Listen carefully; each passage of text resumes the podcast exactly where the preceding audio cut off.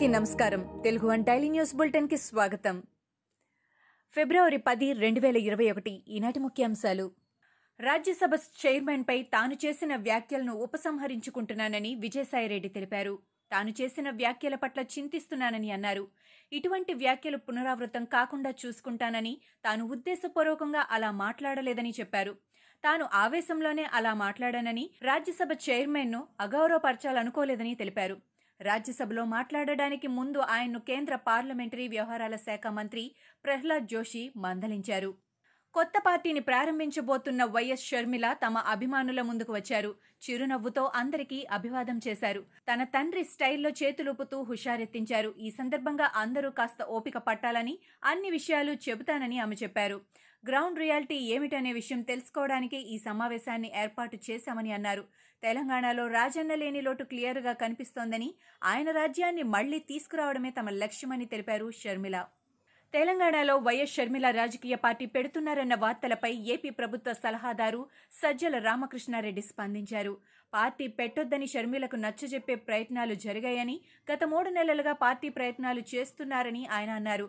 రెండు రాష్ట్రాల మధ్య సంబంధాలు దెబ్బ తినకూడదని వైసీపీని తెలంగాణలో విస్తరించలేదని తేల్చి చెప్పారు. జగన్ షర్మిల మధ్య వ్యక్తిగత విభేదాలు లేవని సజ్జల తెలిపారు. షర్మిల కొత్త పార్టీపై తెలంగాణ బీజేపీ స్పందించింది. ఆ పార్టీ రాష్ట్ర ఉపాధ్యక్షుడు మాజీ ఎమ్మెల్యే ఎన్వీఎస్ ప్రభాకర్ మాట్లాడుతూ సీఎం కేసీఆర్ తన కుర్చీని కాపాడుకోవడానికి తన స్థానాన్ని బదిలం చేసుకోవడానికి తెలంగాణలో కొత్త రాజకీయ సమీకరణాలకు తెర లేపుతున్నారని ఆయన పేర్కొన్నారు. ఇందులో భాగమే షర్మిల కొత్త పార్టీ ప్రకటన అని ఆయన ఆరోపించారు. విశాఖ స్టీల్ ఫ్యాక్టరీ ప్రైవేటీకరణను కేంద్రం మానుకోవాలని టీడీపీ ఎంపీ కనకమేడల రవీంద్ర కుమార్ అన్నారు.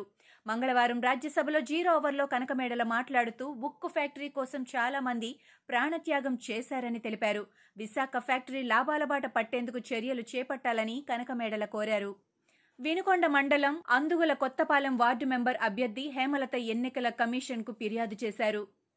వైసీపీ నేతలు తనను బెదిరించి బలవంతంగా వేలిముద్ర వేయించుకొని నామినేషన్ ఉపసంహరింపజేశారని ఫిర్యాదు చేశారు. నామినేషన్లో తాను సంతకం చేశానని అధికారులు వేలిముద్ర వేసిన పేపర్లను పరిగణలోకి తీసుకున్నారని చెప్పారు. అధికారులు స్థానిక వైసీపీ నేతలపై చర్యలు తీసుకోవాలని ఆమె ఎస్సీసీని కోరారు. తెలంగాణలో ఉన్నత పాఠశాలల్లో తరగతులు జరుగుతున్న సందర్భంగా కరోనా నిబంధనలు ఇతర జాగ్రత్త చర్యలను పరిశీలించేందుకు విద్యాశాఖ పది మంది ఉన్నతాధికారులను నియమించింది. వీరిలో జేడీ ఆర్జేడీ స్థాయి అధికారులు ఉన్నారు. వీరు ముప్పై మూడు జిల్లాల్లో ప్రభుత్వ private residential model KGBV residential పాఠశాలను మంగళవారం నుంచి ఫిబ్రవరి పదమూడు వరకు పరిశీలించనున్నారు. కేంద్రం నూతన కార్మిక చట్టాల్లో కార్మికుల పని గంటలు తగ్గించే ప్రయత్నాలు చేస్తోంది. దీని ప్రకారం కార్మికులు వారంలో నలభై ఎనిమిది గంటలు పనిచేయాల్సి ఉంటుంది. కార్మిక చట్టాల్లోని నియమాలను సరళతరం చేయడం ద్వారా పని గంటల్లో పలు మార్పులు చోటు చేసుకోవచ్చని తెలుస్తోంది. ఈ విధంగా చూస్తే వారంలో నాలుగు రోజుల్లో ప్రతిరోజు పన్నెండు గంటలు పనిచేసి మూడు రోజులు విశ్రాంతి తీసుకోవచ్చు. అయితే ఈ సదుపాయాన్ని వినియోగించుకునేందుకు ప్రతిరోజు ఎనిమిది గంటల బదులుగా పన్నెండు గంటల పాటు పనిచేయాల్సి ఉంటుంది. కృష్ణా జిల్లాలోని జగ్గయ్యపేట మండలం వేదాద్రిలో ఉద్రిక్తత పరిస్థితి నెలకొంది. ఏడో వార్డు అభ్యర్థి సునీత భర్త రాంబాబుపై గొడ్డలతో దాడి చేశారు. ఈ ఘటనలో రాంబాబుకు తీవ్ర గాయాలయ్యాయి. గాయపడ్డ రాంబాబును ప్రభుత్వ హాస్పిటల్కి తరలించారు. విషయం తెలుసుకున్న పోలీసులు సంఘటన స్థలానికి చేరుకొని కేసు నమోదు చేసి విచారణ జరుపుతున్నారు. ఏపీ ఎన్నికల సందర్భంగా ఎస్ఈసీ రూపొందించిన ఈ వాచ్ యాప్పై హైకోర్టులో విచారణ జరిగింది. యాప్ రూపొందించడంలో సాంఘిక సంక్షేమ శాఖ రూపొందించిన సోర్సును ఉపయోగించినట్లు గమనించామని ప్రభుత్వ న్యాయవాది తెలిపారు. మొత్తం ఇరవై నాలుగు అంశాలపై సమాధానం ఇవ్వాలని లేఖ రాశామన్నారు. సమాధానం వచ్చాక యాప్ సర్టిఫికేషన్పై నిర్ణయం తీసుకుంటామని ప్రభుత్వ లాయర్ స్పష్టం చేశారు. కేసు తదుపరి విచారణ ఈ నెల పదిహేడుకి వాయిదా వేసింది. విశాఖ స్టీల్ ప్లాంట్ను ప్రైవేటీకరణ చేయడాన్ని వైసీపీ వ్యతిరేకిస్తోందని ఆ పార్టీ ఎంపీ విజయసాయిరెడ్డి తెలిపారు. విశాఖ ఉక్కు కర్మాగారం ప్రైవేట్ అర్పణంపై ప్రజలంతా వ్యతిరేకిస్తున్నారని చెప్పారు. విశాఖ ఉక్కు ఆంధ్రుల హక్కును కాపాడుకోవాలని కేంద్రానికి లేఖ రాశామని చంద్రబాబు యాభై ఆరు సంస్థలను అమ్మేశారని విశాఖపట్నం ఉక్కు కర్మాగారం కోసం చంద్రబాబు పోరాడతాననడం హాస్యాస్పదమని విజయసాయిరెడ్డి అన్నారు. చంద్రబాబుకు వైజాగ్ స్టీల్ గురించి తెలీదు. ఆయనకు సుజనా స్టీల్ గురించి మాత్రమే తెలుసు అని విజయసాయిరెడ్డి అన్నారు. తెలంగాణలో జరగనున్న పదో తరగతి పరీక్షల షెడ్యూల్ విడుదలైంది.